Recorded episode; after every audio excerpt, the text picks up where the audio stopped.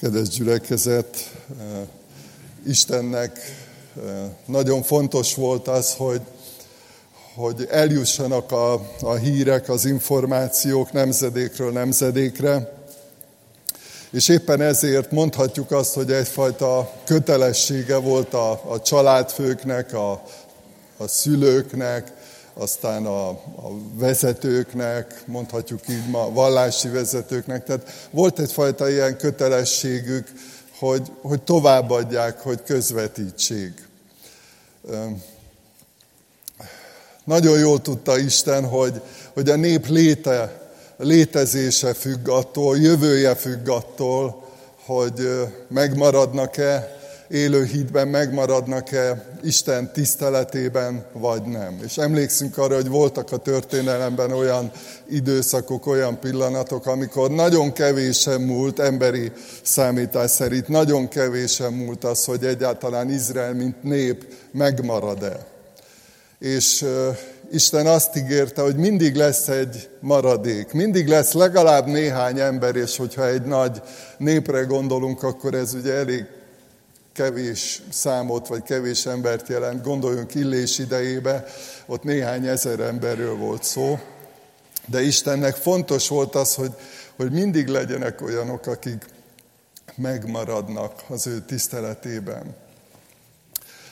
Hogyan lehet továbbadni, és ezt olvastuk Mózes 5. könyvében, maradjanak a szívedben azok az igék, itt megállok egy pillanatra, hogy mennyire fontos volt Istennek, hogy ne csak e, az információ vagy a lexikális tudás, lexikális ismeret e, szintjén maradjanak meg az igék, hanem azt mondja, hogy a szívedben, tehát az értelmedben, az akaratodban, a teljes személyiségedben maradjanak meg ezek az igék amelyeket ma parancsolok neked, ismételgesd azokat fiaid előtt, és beszélj azokról, akár a házadban, vagy akár úton jársz, akár lefekszel, akár fölkelsz.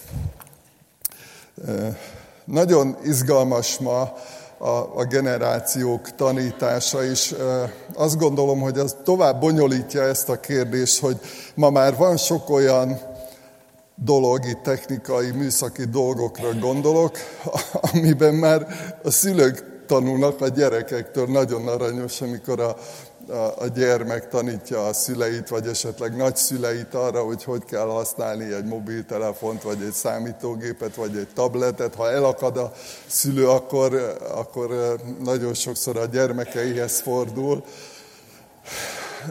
Ugye ez egy, ez egy érdekes dolog, és ahogy a, körülnézünk, ma egyre több konferencia van, most én is kaptam a héten egy ilyen meghívást egy ilyen konferenciáról, ahol a mai nemzedékről, a mai tinédzserekről, vagy középiskolás korú gyermekekről lesz szó, hogy hogy lehet nekik élettel kapcsolatban eligazítást, bátorítást, segítséget adni és nyújtani.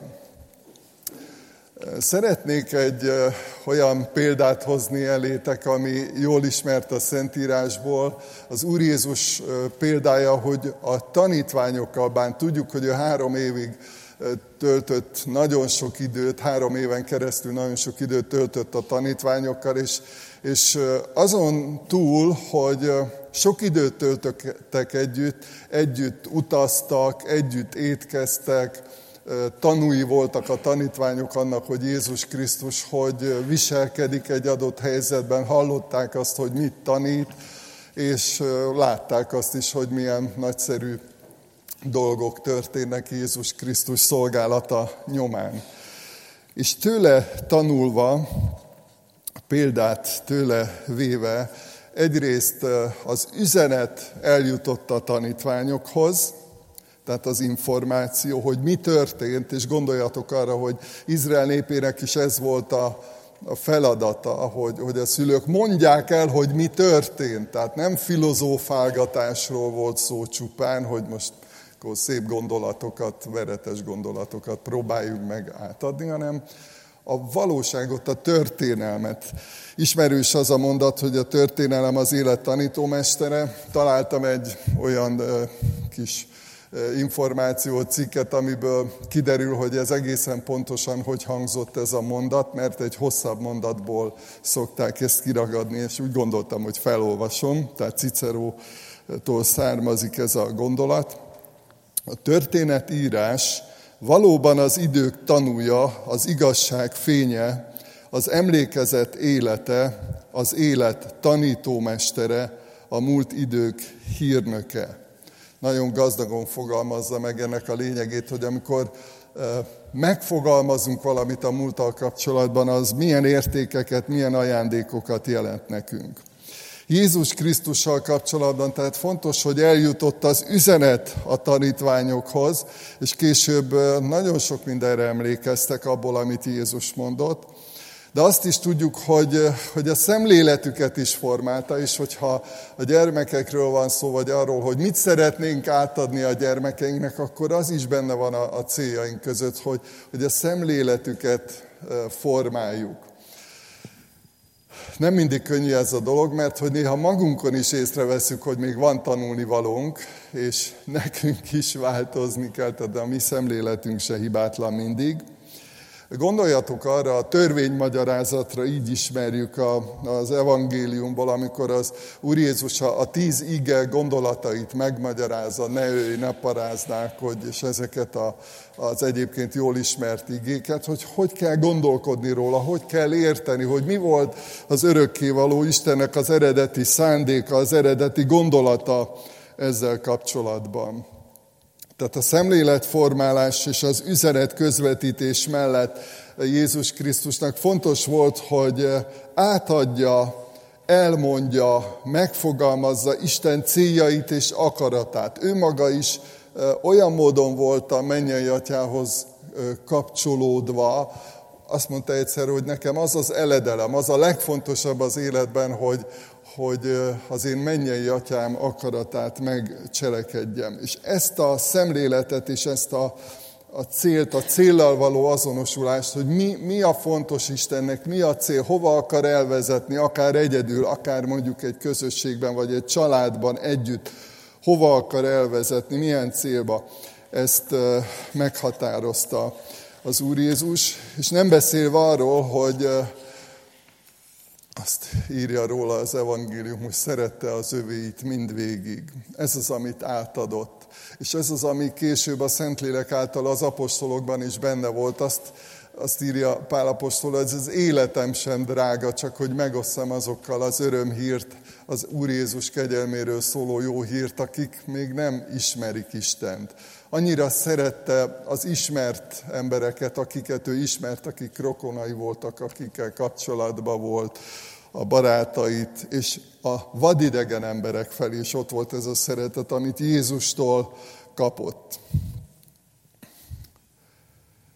Üzenet, szemlélet, cél és szeretet. Mindezt Jézus átadta, és hogyha ezeket végig gondoljuk, hogy mi lehet a küldetésünk egy családban, vagy hogyha együtt, mint egy gyülekezet gondolkodunk, hogy mit szeretnénk átadni az utánunk következő generációnak, akkor ez összhangban van ezzel. Egyrészt átadjuk azt, hogy mit tett Isten.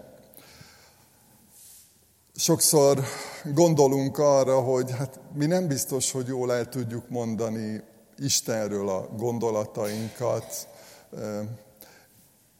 Érdekes, hogy egy, egyik rokonom mondta, hogy egyszer a lelkészük megkérte őket, ő is akkor már 70 éves elmúlt, hogy Hát írják már le egy papírra, vagy fogalmazzák már meg egy pár percbe, hogyha találkozik egy vadidegen emberrel, vagy egy, egy távoli rokonnal, akkor el tudja mondani, hogy neki mit jelent a hit, mit jelent Isten, mit jelent az, hogy ő, ő bízik benne. És néha lehet, hogy azt mondjuk, hogy hát mi ezt nem tudjuk jól elmagyarázni, de nem is fordítottunk rá időt vagy, vagy figyelmet, hogy, hogy magunknak is megfogalmazzuk, mert sok biblia idézetet tudunk, de, de hogy egyszerű szavakkal, fogalmakkal magunknak is megfogalmazunk, hogy mit jelent nekünk az, hogy Krisztus követői vagyunk. Mit tett Isten? Ugye a, Az Izrael történetéből világosan kiderül az ima áhítaton, és hallottunk erről, hogy hogyan vezette Isten a népet a pusztai vándorlás során, és hogy ott mik történtek. Gondoljatok arra, hogy Isten gondoskodott népéről, ahogy ennivalót, innivalót adott nekik, ahogy átvezette őket a, a tengeren, ahogy, ahogy halálos veszélyből kimentette őket. Tehát ezek ilyen konkrét információk voltak, vagy hogyha a Páska vacsorára gondoltok, hogy hogy vezette ki, hogy szabadította ki őket Isten. Ezt, ezt ők el tudták mondani, ez történt, figyeljetek, ez így volt. És még akkor is, amikor nem volt írásos emlék, akkor is megtörtént ez a csoda, hogy a generációk átadták egymásnak ezeket az információkat. Isten személyéről, Isten csodáiról beszéljetek, mondjátok el, hogy, hogy hogy mit tett Isten. És, és azt is megfogalmazhatjuk, hogy velünk mi történt, mi mit éltünk át, mit jelentett az nekünk, hogy bíztunk Istenben, és hogy, hogy nem csalódtunk, konkrét eseteket. És egy nagyon izgalmas része ennek a Zsoltárnak, nem olvastam föl, mert ez az egyik leghosszabb Zsoltár egyébként, de biztatlak titeket, hogy, hogy otthon, ha lesz időtök délután vagy este, akkor olvassátok végig a 78. Zsoltárt. Nagyon tanulságos, hogy nem csak a csodákról, nem csak a nagyszerű dolgokról, nem csak a sikerekről szól ez a Zsoltár, hanem azt is meg kellett osztani az utódokkal, hogy hát bizony elbuktak az őseink, bizony hitetlenek voltak, bizony lázadtak, vagy zúgolódtak bibliai kifejezéssel élve. Keseregtek, és, és visszakívánták az egyiptomi rabszolgaságot bizonyos okok miatt, most ezt nem akarom részletezni, de nagyon meglepő, hogy ennyire nyíltan beszél a, a Biblia arról, hogy milyen következményei voltak a hitetlenségüknek, az engedetlenségünknek, en, engedetlenségüknek, hogy például tudjuk, hogy nem mehettek be az ígéret földjére Józsu és Káleb kivételével, és és egyébként ezekről azért is érdemes gondolkodni, meg beszélgetni, mert hogy kiderül az, hogy ma a, mi világunkban, a mi társadalmunkban, a mi bolygónkon milyen következményei vannak annak, hogy a magunk feje után megyünk, hogy nem hallgatunk Istenre, hogy nem figyelünk rá, hogy nem engedelmeskedünk neki. És hogy erről is őszintén gondolkodhatunk, és beszélgethetünk, mert hogy átadjuk a jó mintákat is, de elmondhatjuk tanulságképpen azt is, hogy ha valamit elrontottunk, és kudarcot vallottunk. Egy nagyon izgalmas kérdés, ugye itt generáció kommunikációjáról, beszélgetéséről van szó, az információ áramlásáról, hogy, hogy néha lehet, hogy eszünkbe jut, hogy nem biztos, hogy mindent megértenek. Annál is inkább, mert előfordul, hogy mi sem értünk mindent, ezt ugye nem nagyon szeretjük bevallani, de előfordul, hogy a Szentírásban vannak olyan gondolatok, helyek, problémás kérdések, amikkel még mi sem nagyon boldogulunk, ezért is igyekszünk tanulni, keres, válaszokat keresünk, tájékozódunk, kutatunk, hogy, hogy minél jobban megértsük Isten gondolatait, Isten igéjét. De hogy ez valahol természetes, hogy, hogy van még, amit nem értünk. Egy nagyon jó példa a Bibliában az, amikor megmossa az Úr Jézus a tanítványainak a lábát, és Péter tiltakozik ez ellen, először nem akarja engedni, és azt mondja neki az Úr Jézus, hogy amit én most teszek, azt még nem érted, de később majd megérted. Tehát a, lábmosás megtörtént, ami egyébként tudjuk, hogy a rabszolgák munkája volt, és nem tudták összerakni a tanítványok a, a fejükben, nem értették a Jézusnak ezt a cselekedetét, hogy hát miért ő, ő, aki a messiás, ő, aki a megváltó, hát miért végez rabszolga munkát? És azt mondta az Úr Jézus, hogy magatokkal viszitek, ugye benne volt ebben az üzenetben, ezt az élményt, és azt gondolom, hogyha kicsit megpróbáljuk beleképzelni magunkat az ő helyzetükbe, akkor, akkor megértjük, hogy, hogy biztos, hogy, hogy ezt nem felejtették el, hogy, hogyha becsukták a szemüveket, vagy gondolkodtak rajta, akkor ott élénken ott, ott volt a gondolataikban, a fantáziájukban, vagy az emlékeikben. Ott volt ez a cselekmény, amikor az Úr Jézus megmosta a lábukat. És azt mondta az Úr Jézus, hogy majd egyszer meg fogjátok érteni. És ezért is fontos igéket Istenről, információkat átadni. Sokszor tanulunk, meg tanítunk aranymondásokat, és akik már idősebbek vagyunk, tudjuk, hogy, hogy lehet, hogy évekig vagy évtizedekig nem jutottak eszünkbe ezek a bibliai idézetek, de egy adott helyzetben, egy, egy különleges pillanatban felszínre kerültek. És a Szentlélek ígéretével kapcsolatban azt mondta az Úr Jézus, hogy majd eljön a Szentlélek, és eszetekbe juttat mindent, amit én mondtam nektek.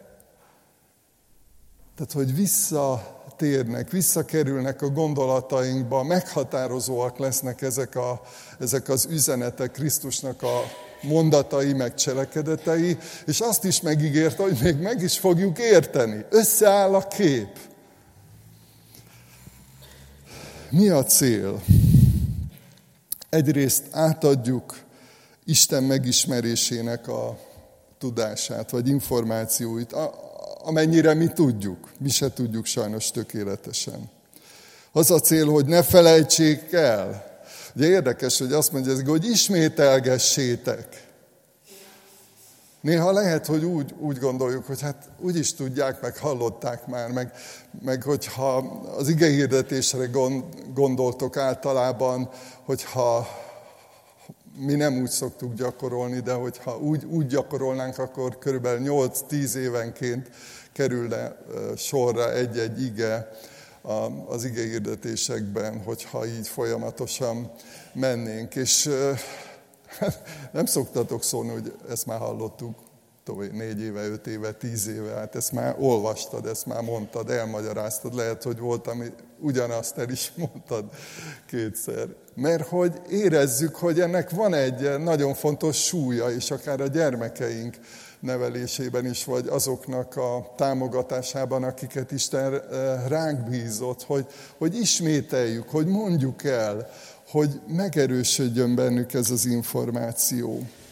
Az a cél, hogy hit ébredjen, az Isten megismerése felébredjen bennük, illetve növekedjen az Isten megismerése. Pálnak is ez egy fontos célja volt. Meg akarom ismerni Jézust egészen, tökéletesen, minél jobban. Itt visszautalnék újra az imaórára, bizalom Istenben, a reménytelennek látszó időben is. Hogyha elmondjuk, hogy Isten mit cselekedett a múltban, akár bibliai korban, akár saját történetünket is elmondhatjuk, hogy Isten hogy vezetett át, hogy segített át, az nekik is segíteni fog a reménykedésben, hogy bízzanak Istenben. Hogy azért is tesszük ezt, hogy, hogy megerősödjenek a hűségben Ma az egyik legizgalmasabb kérdés szerintem így a társadalomban, a családokban, az emberek között, hogy mit jelent a hűség. És érdekes, hogy a hit és a, a hűség egyébként rokon értelmű szavak a, a Bibliában. Hogy Isten azért is bátorít, hogy ismételgess, hogy újra mondd el, hogy újra beszélgess róla, hogy, hogy hogy megerősödjenek a hűségben, hogy egy pillanatra se felejtsék el, hogy ő az örökkévaló, a mindenható Isten, aki jó indulatú, aki tiszta szívű, aki tökéletes és teljes a szeretetben. Fontos, hogy stabil legyen az ember hite, szemlélete. Óriási kihívásnak vannak kitéve a gyermekeink, egyébként mi magunk is, de ma, ami van, ez, a, ez az iszonyatos hullámzás, hogy most ez a jó, most az a jó, most így kéne, most úgy kéne. Tehát nincs egy, egy stabil valóság, egy igazság a legtöbb ember életében. És nyilván a, a kiskamaszkorban, a kamaszkorban, a serdülőkorban, a fiatal felnőtt korban is az ember tanul, tehát készül az életre és nagyon sok információ jut el hozzá, és, és nem könnyű, valljuk meg, néha nekünk sem, de különösen aki egy ilyen tanulási szakaszban van, különböző hatások érik, nem könnyű stabil hitben, egyértelmű szemléletben megmaradni, hogy mi a fontos nekem, ki, a, ki a, az érték, vagy ki határozza meg az értékrendemet. Az a panasz hangzik el Isten népéről, hogy nem hittek Istenben. És amellett, hogy ez is egy nagyon szomorú dolog, ennél van még egy, még egy ijesztőbb dolog, amit így Isten népével kapcsolatban a Zsoltár. Azért mondtam, hogy majd végigolvassátok el, hogyha lehetőség van rá. 32. versben ezt olvassuk. Ezek után is csak védkeztek, és nem hittek csodáiban. Ezen nagyon meg, meglepődtem, meg megrendültem. Tehát, hogy az, hogy valaki még nem élt át, vagy nem látott csodát, az egy adottság, egy helyzet, egy, egy élethelyzet, és még ilyenkor is azt szoktuk mondani, de hát higgy benne, Hát higgy benne, hogy Isten mindenható, és, és azt is meg tudja tenni, amit mi el se tudunk képzelni. Képes fölülírni a természetet, képes a tengert lecsendesíteni. Több bibliai példát olvasunk erre, vagy ugye az egyiptomi szabadulásnál a tengert ketté választani. Isten előtt nincs, nincs lehetetlen. Hogy higgy benne, szoktuk egymást biztatni. De gondoljatok arra, hogy azt írja a Biblia, azzal vádolja Isten népét, hogy, hogy látták a csodáit, és mégsem hittek benne. Tanúi voltak. Hát ők kapták a mannát, ők kapták a, a vizet, amit Mózes a, a kősziklából fakasztott. Isten ajándéka volt, hogy nem haltak éhen, és nem haltak szomjan. Hát olyan elképesztően nagy dolgokat, csodákat éltek át. Hát ez azért ijesztő egy kicsit, mert hogy arra utal, hogy mi emberek hajlamosak vagyunk erre. Hogy mikor látjuk Isten csodáit, még akkor sem bízunk benne.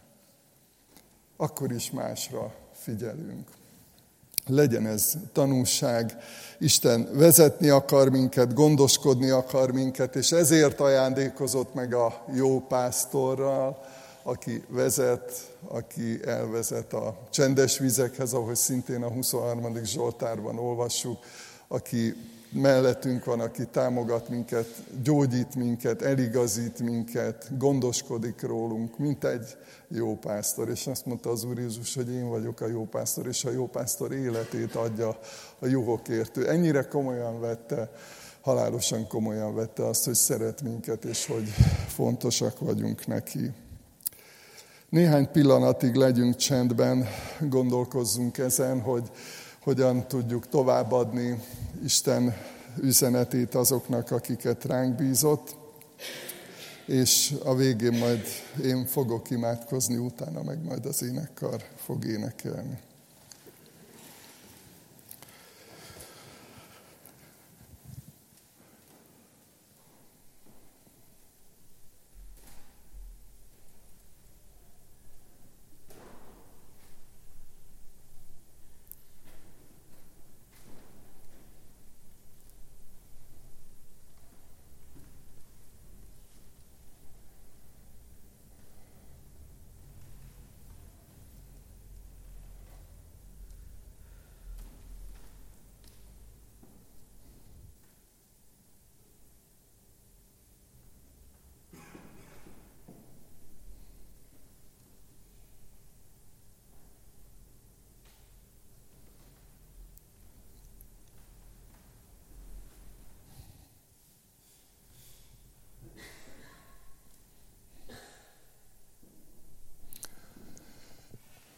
Mennyei Atyánk, köszönjük neked ezeket az üzeneteket, és köszönjük, hogy tényleg jól ismersz minket, és tudod, hogy mire van szükségünk, amikor a, a családunkról, a gyülekezetünkről, vagy éppen a társadalmunkról van szó, és, És nagyon köszönjük neked azt a jó szándékot, amivel közeledsz hozzánk, és köszönjük, hogy azért tanítasz, azért biztatsz minket, hogy, hogy higgyünk, hogy merjünk bízni benned, és merjünk hinni a te végtelen hatalmadban, a te csodáidban, a te szeretetben, szeretetedben.